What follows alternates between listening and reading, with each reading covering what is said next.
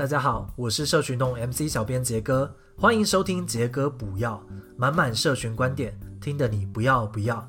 今天是八月十七，EP 五，丁守中的大数据，我读小数据骗局。大家都知道这个新闻吧？丁守中十三日在妇幼安全记者会上指出，根据大数据分析，社会上挫败的人属于男性、无婚姻、独居、失业、缺乏亲密友人等特质，是社会的不定时炸弹。这个言论引起了各方的激烈讨论。丁守中虽然说这是卫福部的资料是事实，但最后也郑重道歉了。首先，我要讲一下，这不叫大数据，这就是单纯的统计而已。而虽然我不是统计专业，但行销跟数据统计是密不可分的。所以今天我就想要借着这个新闻来聊聊《小数据骗局》这本书。作者是小林直树，由时报出版社在今年四月出版，所以其实算是蛮新的一本书。这本由记者所撰写的小数据骗局，就是在告诉你新闻媒体怎么用数据来说谎。如果你是工作上需要接触到数据的行销人，或是社群工作者，我相当推荐可以读一下。我想要从三个部分来谈谈这本书。第一部分，小数据怎么骗过你的眼睛；第二部分，怎么读《小数据骗局》这本书；第三部分，数据识读能力为什么重要。好，那我现在来谈第一个部分，小数据是怎么骗过你的眼睛的？我们常常会看到很扯的新闻时，第一个反应就是我才不相信嘞，附上数据佐证啊。但有时候附上数据反而会让我们落入小数据的圈套里面。怎么说呢？我想要直接举书中的两个新闻案例，这样大家其实比较好理解。第一个案例，安于现状，沉迷网络，日本的年轻人都不爱出国了吗？依据日本法务省出入国管理统计的资料，二十多岁年轻人的出国人数从一九九六年的四百六十三万人一路下滑，到了二零一五年只剩下两百五十三万人。而看比例的话，从九零年代二十多岁年轻人占了总出国人数的二十七到二十八趴，到了现在却只剩下十五趴。所以日本的一些媒体就说了，年轻人可能是因为安于现状，沉迷于智慧型手机，所以对出国开拓视野都没有兴趣了，甚至担忧日本年轻人这样是心灵上的锁国。那么真相是什么呢？难道年轻人真的不爱出国了吗？其实不是的，会有这样的数据，跟七零年代前期的第二次婴儿潮，以及九零年代的少子化有非常大的关系哦。一九九六年为什么二十多岁年轻人出国人数多？是因为他们是在一九七零年代婴儿潮出生的，相对人数最多的一群人。而二零一五年二十多岁的年轻人是在少子化的九零年代出生，相对于这个世代的年轻人人数就少了，当然出国的人数数字就会比较少。那要怎么判断年轻人是不是真的对出国冷感？并不是要算二十多岁出国人数占总出国人数的比例。而是应该要计算在不同年代中，二十多岁出国人数占总二十多岁人口的比例，这样有有听懂吗？有点复杂哈。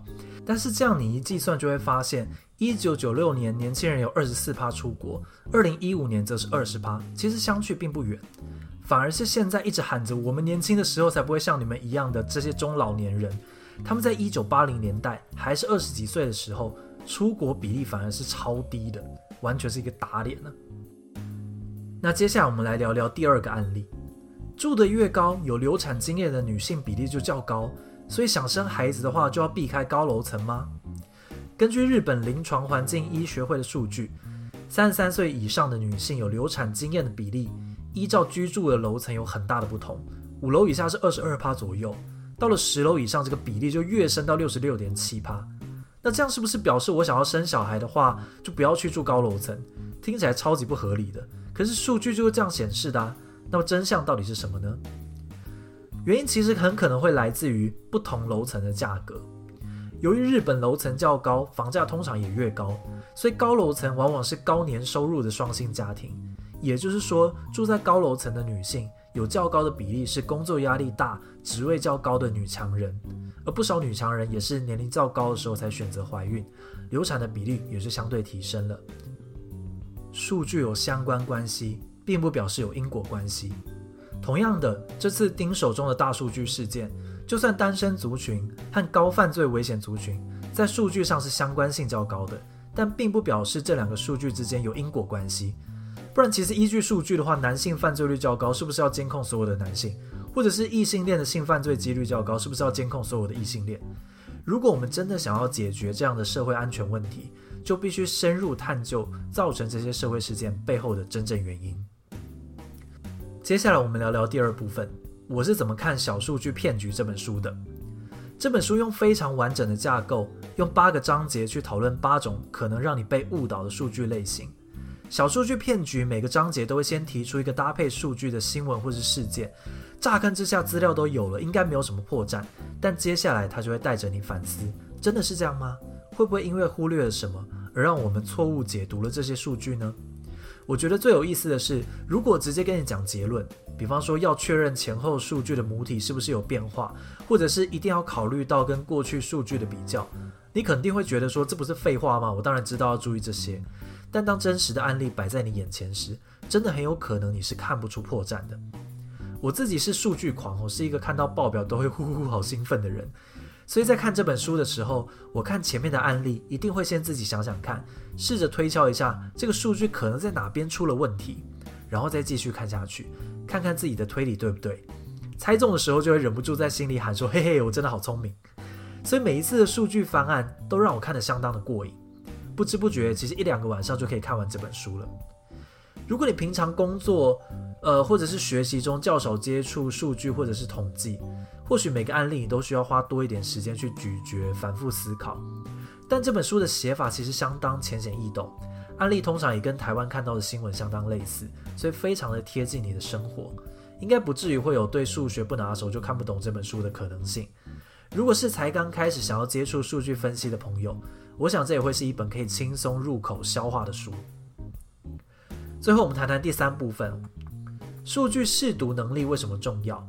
我们常常在说，每个人都应该有媒体试读能力，要能够分辨新闻的真伪跟优劣。但我觉得数据试读会是一个非常重要的一个基础，因为唯有能正确解读数字中的意义，你才能更接近事实的真相。尤其如果你是一个行销或者是社群工作者的话，建议在日常生活中看到任何数据，都要训练自己多想一下，去培养自己对数字的敏感度，这会是非常非常好的一个习惯。比方说，我看到今天赖清德公布，从明年一月一号开始，每个月的基本工资由目前的两万二。调涨成两万三千一百元，调幅是五趴。结果下面一堆网友就留言说：“哎，太没有诚意啦，怎么不涨到之前说的平均薪资四万八呢？”我看完真的很想要说：“你们傻啦！如果最低薪资调整到四万八，平均薪资就不会是四万八啦。这是一个很基本的统计常识，但其实仍然有蛮多人是搞不懂这件事情的。不管你是做什么工作，都不要甘于做个数字文盲，抓住数据只是第一步。从数字中看出事情的脉络，才不会掉入小数据骗局的陷阱。最后整理一下今天的三个部分：第一，小数据骗局这本书就是在告诉你新闻媒体是怎么用数据来说谎的。如果你是工作中需要接触到数据的行销人或是社群工作者，我会推荐这本书给你。第二，小数据骗局总共有八个篇章，每个篇章都会先提出搭配数据的新闻或是事件，然后再带着你找出数据中的破绽。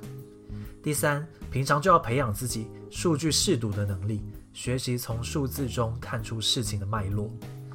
之后我也会不定期在杰哥不要中谈谈我读完后想要推荐给大家的书。如果大家有行销、社群或是工作职场相关的书籍想要推荐我看看，欢迎直接私讯给我，我会挑我有兴趣的书来看哦。